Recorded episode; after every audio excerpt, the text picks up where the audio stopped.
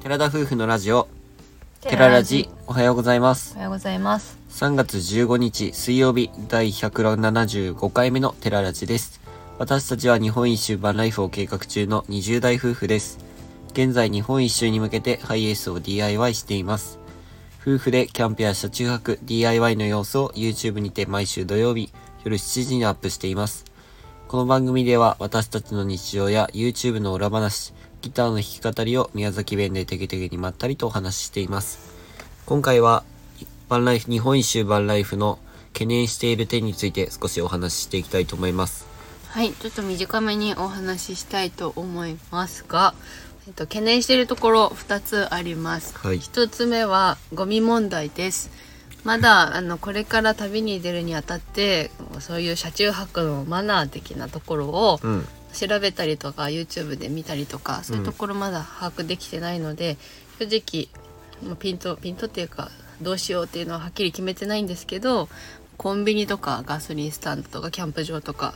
一応ゴミを捨てる場ってあるけど、うん実際のところ本当にいいのかっていうところうん。なんかすごくわかんないしすごい申し訳なく感じてしまうんだよねキャンプとか行っててもやっぱりゴミは基本持ち帰りするしゴミ捨てられると言っても一回佐賀に行った時にうん一回そういう無料で捨てていいですよっていう感じだったからうん捨てたことあるけど基本はもう持ち帰りしてるし、うん。なんかそういう生活をしてるといざなんか外に出た時に本当に捨てていいのかなって思ってたらゴミがすごい溜まっていきそうですごい不安だなというところではあります。まあ、全く調べてないわけではなくていろんな日本一周してる人とかそういった人の動画を見ながら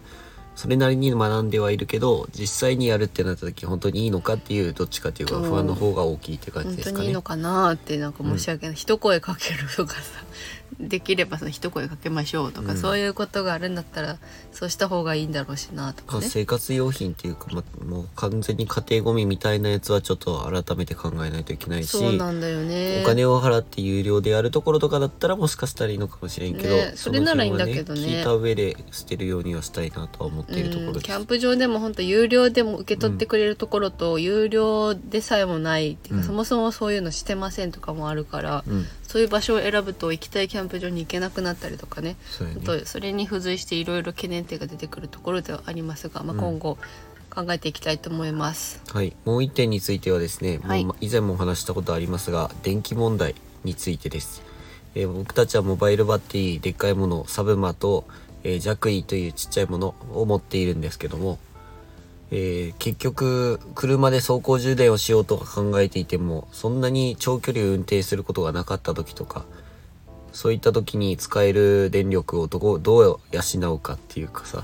どう養うか、うん、養うか蓄電していくかとにかく充電するかっていうところの問題です、そうだね。 RV パークにしょっちゅう泊まるわけにもいかないしお金もやっぱりかかるしね、うっん、て考えた時にそのホテル泊もほとんどするわけでもないし走行充電だけで賄えるのかっていうちょっと不安もあります、うんソーラーパネルをどうするかみたいな話も前したことあそるうとそう思うもけとどもとは永遠でソーラーパネルどうするかって多分ライブかなんかでも皆さんに相談したぐらいで、うんどうするってなった結果まあちょっとやめたんですよね、うんうんで正直総合充電も長距離を常に走ってるわけでもないし、うん RV パークなんて3,000円で安いとか言っててもその1日ね丸1日いて、うん永遠と電源を使って充電し続けるっていうわけにも、うんうん、いかないというかそういうわけじゃないし。うんうんまあキャンプ場のねオートさえその電源があるところを使用利用すればっていううとんうん手もあるんだけど、そうだよねなかなかまあお金の面とかその場所の問題とかいろいろとあるからどうしようかなっていう問題が出てきましたね。ちょっとソーラーパネルも改めて考えているところでもありますうん、あのあれでしょその持ち運びっていうかちっちゃいやつでしょ、うんそそのうそう天井につけたりするやつじゃなくてってことだよね。そう折りたたみ式のねうん、はい、そんな感じで今回 は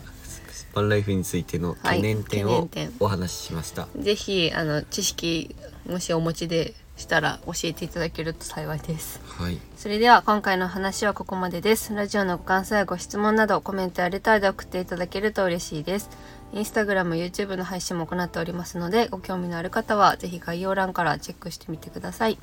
本日も最後までお聞きいただきありがとうございました。それでは皆さん、いいってらっしゃい。